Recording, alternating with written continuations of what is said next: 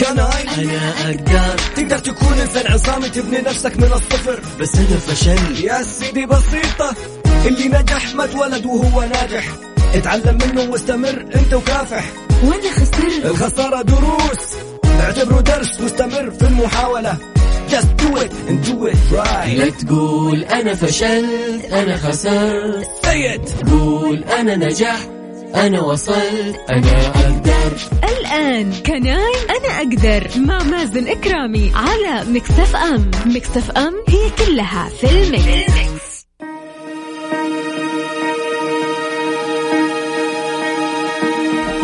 حياكم الله مستمعينا الكرام واهلا وسهلا في الجميع. مساءكم سعيد وإن شاء الله يكون يومكم لطيف. معكم أخوكم مازن كرامي في برنامج Can I واليوم عندنا كتاب جميل في يوم الكتاب. راح يكون عندنا كتاب كيف ما فكرت فكر العكس بول أردن. طبعا كتاب جميل جدا محتواه جميل الصور اللي فيه يعني ما يحسسك إنه الكتاب يعني عارف ممل وكله كلام لا في له صور وفي له يعني حاجات كذا خفيفة عارف؟ فراح نستمتع بهذا الكتاب ونقرأ بعض المواضيع اللي موجودة في هذا الكتاب. اليوم الاثنين واحد March. إن شاء الله يكون عليكم هذا الشهر لطيف. وزي ما سمعتوا في برامج Mix FM عندنا كل ما هو جديد ومميز ومتنوع. Can I أنا أقدر مع مازن كرامي على Mix FM. Mix FM هي كلها في ال mix. حياكم الله مستمعينا الكرام واهلا وسهلا في الجميع أكيد. معنا كتاب فكر آه، كيف ما فكرت فكر العكس. يقول لك هذا الكتاب يشرح فوائد القرارات الخاطئة. يبين كيف أن المجازفة هي أمانك في الحياة. ولماذا اللا عقلانية أفضل من العقلانية؟ فالسر في امتلاك الثقة لرمي النرد. للكاتب بول أردن يقول في أحد الصفحات عالق ليس لأنك تتخذ القرارات الخاطئة بل لأنك تأخذ الصائب منها.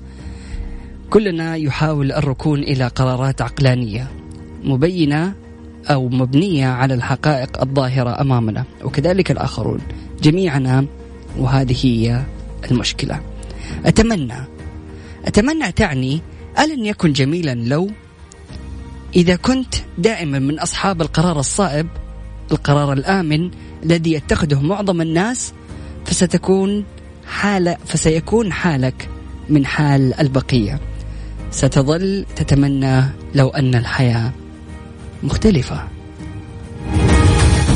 أريد أريد تعني إن أردت أمرا بالقوة الكافية فسأحصل عليه. الحصول على ما تريد يعني قرارات أنت في حاجة إلى اتخاذها لتنال ما تريد. ليست القرارات الذي أو التي يعتقد من حولك أن عليك اتخاذها. القرار الآمن ممل متوقع لا يفضي بك إلى جديد. القرار غير الآمن يدفعك إلى التفكير والتجاوب بطريقة لم تفكر بها من قبل. وهذه الفكرة تؤدي إلى أفكار أخرى تساعدك في تحقيق ما تريد. ابدأ بالقرارات السيئة لتجد نفسك في أمكنة في أمكنة أو أماكن لا يصلها الآخرون إلا في أحلامهم.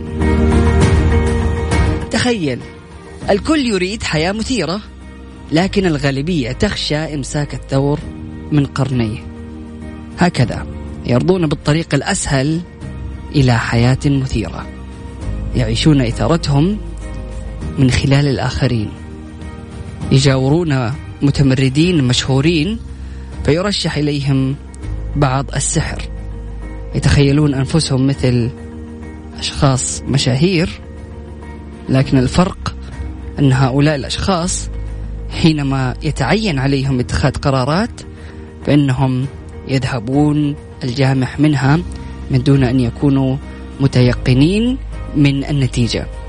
لكنهم يعلمون أن القرارات الآمنة حافلة بالأخطار. من كتاب كيف ما فكرت فكر العكس بول أردن. الأمانة الكتاب جميل ومميز وخفيف وصغير وأيضا يعني إلى الآن ممكن قرأنا أربع صفحات منه في ثلاث دقائق. فبسيط جدا وممتع وفي له نصايح جميلة. مثلا افعل ثم أصلح. كثيرون يمضون آه، يمضون وقتهم في جعل الهدف مثاليا قبل تنفيذه فعلا. بدل انتظار الكمال سر بما تملك واصلحه فيما أنت تنجزه. سمعنا كرام أكيد مستمرين في برنامج كناي معكم أخوكم مازن كرامي اليوم.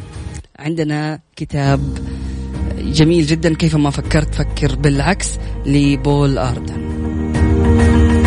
هذا فصل بسيط بعد متواصلين مستمعينا الكرام لا تروح البعيد وستي تيون. كناي أنا أقدر مع مازن إكرامي على مكسف أم مكسف أم هي كلها في المكس. حياكم الله مستمعينا الكرام واهلا وسهلا في الجميع. أكيد مستمرين في برنامج كناي ومعنا اليوم في كتاب اليوم كيف ما فكرت فكر العكس. هذا الكتاب يشرح فوائد القرارات الخاطئة ويبين كيف أن المجازفة هي أمانك في الحياة ولماذا اللا عقلانية أفضل من العقلانية؟ فالسر في امتلاك الثقة لرمي النرد.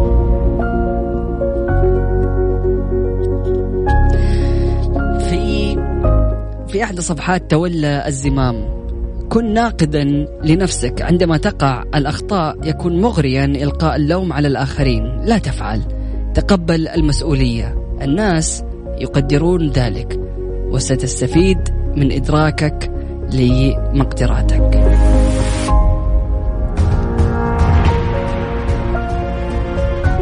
يقول لك لتكن مثيرا للاهتمام اهتم. تركت صديقا في إحدى الأماكن لا يعرف سوى كلمتين جاء ونج هذه بالدنماركية اللي هي نعم ولا. طبعا الكتاب اللي كاتب آه، بول أردن ويعني أغلب الحوارات غالبا تكون لقصص أجنبية لكن المعاني الجميلة اللي فيها فعلا معاني رائعة. أيضا من ضمن المواضيع الجميلة أطلق على نفسك لقب الفنان. يقول لك في ثمانينات القرن العشرين كان أحد الأشخاص حرفي للدمى. كلف بصنع مؤخرة رأس لرجل من أجل صورة إعلانية. كان أجره متواضعا فاكتشف عمله جامع تحف فنية مشهور وبعدها تغير لقبه من صانع دمى إلى فنان وتقدر أعماله الآن بمئة ضعف قيمتها. السابق. الآخرون يقيمونك حسب ما تقدم نفسك.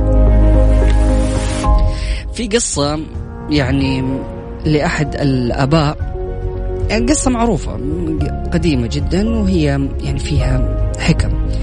فبيقول لك في هذه القصة كان في جد أو أب كان بيحاول يعلم ابنه قيمة نفسه.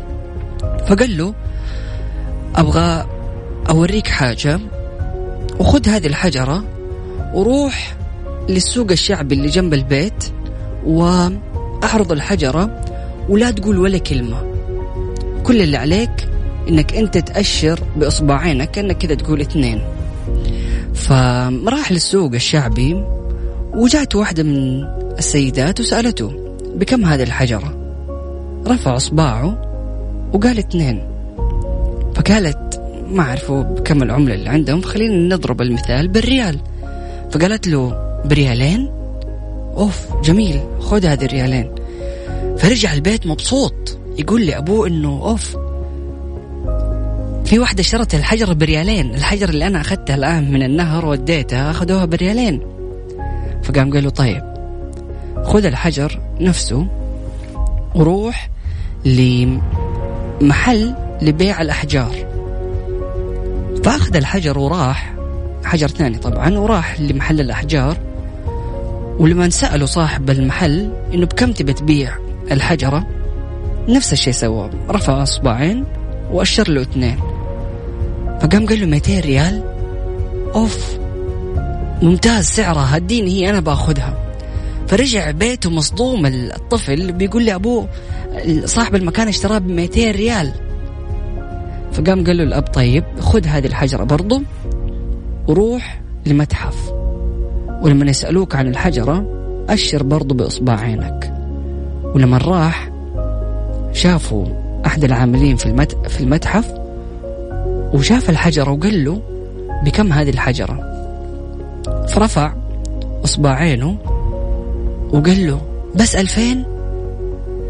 أوف يعني خذ الألفين.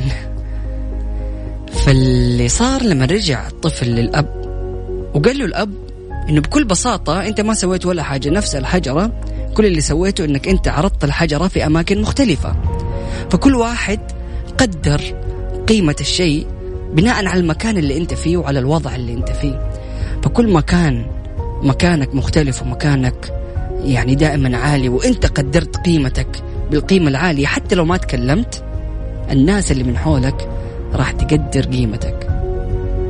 فقصة جميلة جدا صراحة في معرفة كيف كل واحد يضع مكانه في المكان الصحيح. وهذا الكتاب اللي كان معانا كيف ما فكرت فكر العكس. كتاب جميل جدا أكيد تقدر تشتريه وتستمتع بالقصص الجميلة. سمعنا الكرام كنت معكم أخوكم مازن كرامي في برنامج كناي. غدا في نفس التوقيت مستمرين من الثانية وحتى الثالثة مساء. سبحانك اللهم وبحمدك أشهد أن لا إله إلا أنت أستغفرك وأتوب إليك. اجعل من يراك يدعو لمن رباك. فمان الله.